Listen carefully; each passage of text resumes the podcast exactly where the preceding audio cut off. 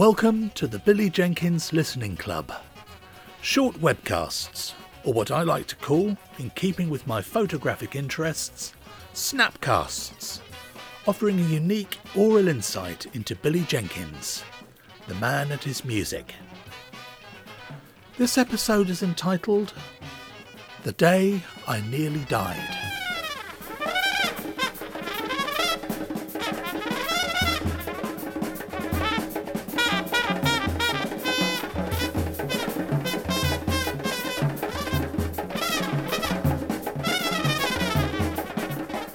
You're listening to an extract of Arrival of the Tourists from the 1985 album Greenwich, recorded by Billy with the Voice of God Collective.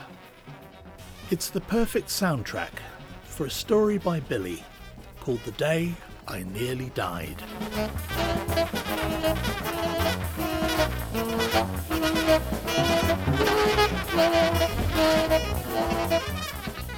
Billy had been warned by the agent it was a crazy gig. Just take the one o'clock ferry and we'll carry your gear to the town square. The hotel is right next door. As travellers and festival helpers crossed the quay, over loud sound check bass drums and sibilant crash cymbals bounced off buildings, setting nerves on edge nerves that would be kept on edge until 4am the following morning. The hotel was a Chinese restaurant. There were rooms booked for the band, but five floors up, five dingy, narrow flights up, with saxophones, trombones, guitar, and a double bass, and double beds to share. Back down again. The coordinator had vanished. The boss seemed to speak only Chinese Flemish. They tried to explain. The deal was single rooms. We've been travelling since first thing. And maybe a towel and soap? Pan Global Communications pointless. Back up went the gear. It was best left in the rooms. Too many people wandering around the square. Too little backstage security. Three of the band were Belgian. Well, two were Flemish speaking, and one was from Brussels but only spoke French, so that didn't make a Belgian in the eyes of the other two. But for Billy, they all spoke American English, like most Europeans seem to, having been reared on I Love Lucy and Bilko, except, of course, West Germans. They always dubbed everything, so they speak German English, changing only to German American when they start singing. Nevertheless, the band leader had seven musicians from three different cultures. Now, make that four. Ashley Slater was present. In fact, make it five. Ballamy was in the sax chair. An eight piece band that had only played once before, and that was six long months previously. Billy backed away from the travel weary players and headed towards the cacophony to find coordinator Peter. Twenty minutes later, Peter was located. Sound check and performance time agreed, Billy went off to seek out the local musicians amongst the swelling crowd.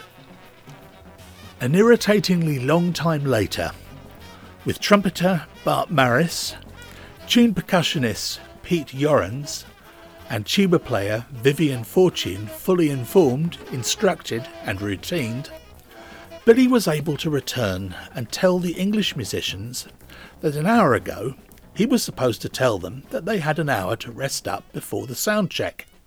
What kept you? Can we have a sub to get something to eat? Why do we still have double beds? But as that was now, down comes all the gear, down five rickety flights and elbows assist a slow progress through gathering crowds to the stage. So the sound check rigmarole began, a rigmarole that Billy hates. And the band sort of rehearsed and tried to remember that special bond which they had probably fleetingly obtained during the closing moments of their six months ago concert debut. In the meantime, lighting technicians shimmied up ladders, The on-stage monitor mix man mixed everything how it shouldn't be.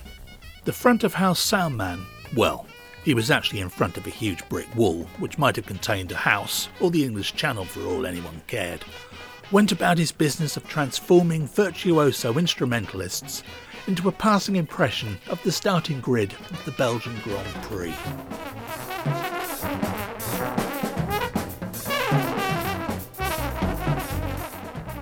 Public ordeal number one over. Even sound checks are entertaining with the Voice of God Collective.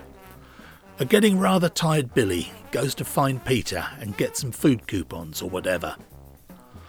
An hour later, the band get their pizzas. Fantastic. And look, guys, we get one free beer each. And as that crusty, crappy pizza is washed down with soapy lager, still more sound checks bounce all around the town, booming louder and bigger and more worse. There was nowhere to relax. Even the double bed, five floors up, buzzed to the sound system. Two stages, bands performing on both, loud bands simultaneously. So comes showtime, seven hours after disembarking and 13 hours after starting out. Billy is really wired. But at least when on stage, things are under control. And of course, the gig goes great. People crowd round and really enjoy it, and the musicians play fantastic. Ashley gets a bit excited and breaks into song over the Thelonious Monk instrumental Blue Monk. I've got a monk, I've got a monk, I've got a monk that's blue, he extols. Meanwhile, Billy's mind starts wandering, thinking about post gig obligations, and after encores and the salutations and the bows, the action really began. Gear off the stage as quick as possible carry instruments through the square packed to overflowing with more than a thousand happy, half drunken, jostling festivalites. Amongst them, somewhere, is Peter the coordinator. He must be found. He has the money. Make sure English musicians are safely back to the Chinese restaurant hotel. Instruments in one piece. Dive back into the throng. Twenty minutes later, miraculously, Peter appears. Billy asks for the money. Ah, shouts Peter. We have to find the festival accountant. Where is he? says Billy. Well, he's not in the office. He's somewhere in the square. And still the crappy Belgian rock bands bash on at ear splitting volume. Peter and Billy search. Finally, the accountant comes into view. They follow him through narrow side streets to the office. Sign the receipt, please, let me count the money first, eh? That's no good. That's all Belgian francs.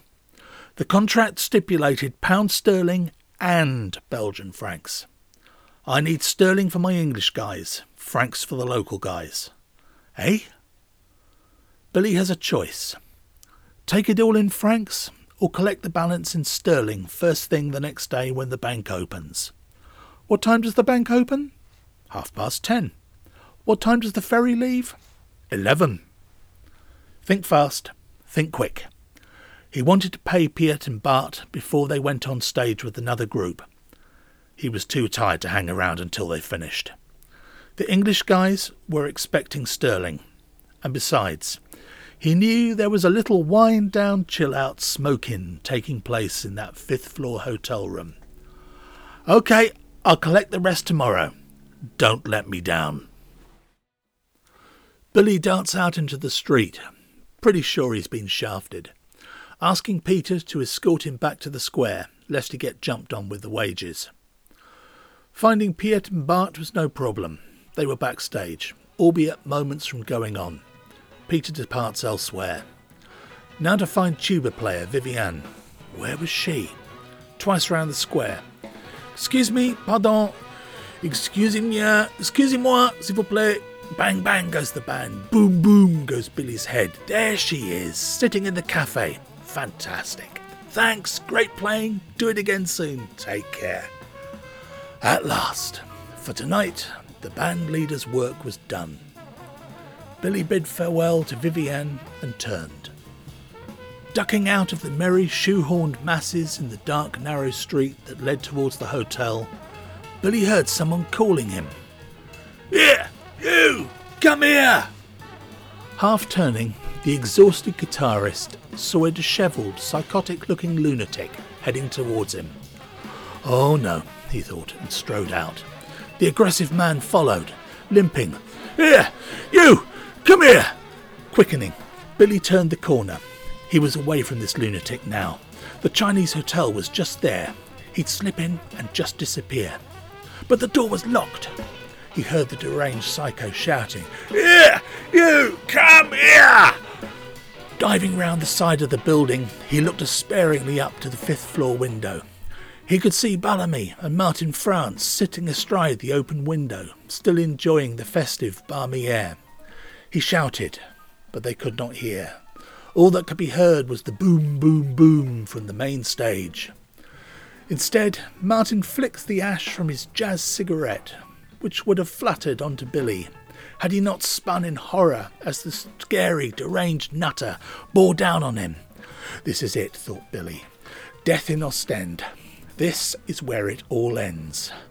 Stabbed to death outside a crappy crap Chinese restaurant with so called crappy hotel on the cobbled streets of a town worn crazy by travellers to mainland Europe.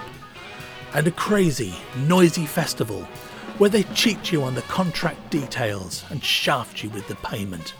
This is it. This is poetic justice. This is the end. The irony. This was always meant to be. I am ready. The lunatic lunged forward. Billy prepared to meet his death. The stench of rotting teeth and an unhealthy diet hit him, and with it came just three words.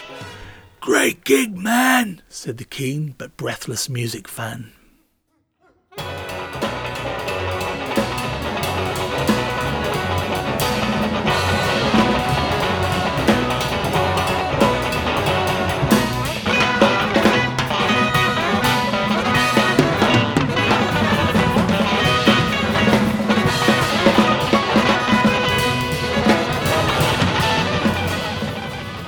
Music in this episode is Arrival of the Tourists from the 1985 studio album Greenwich and the 1995 live album Mayfest 94 with the Fun Horns of Berlin.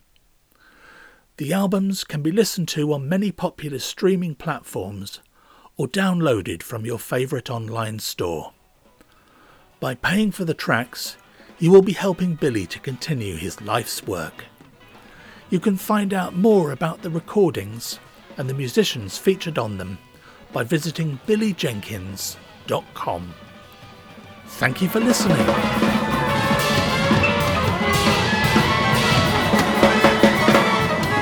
Jurassic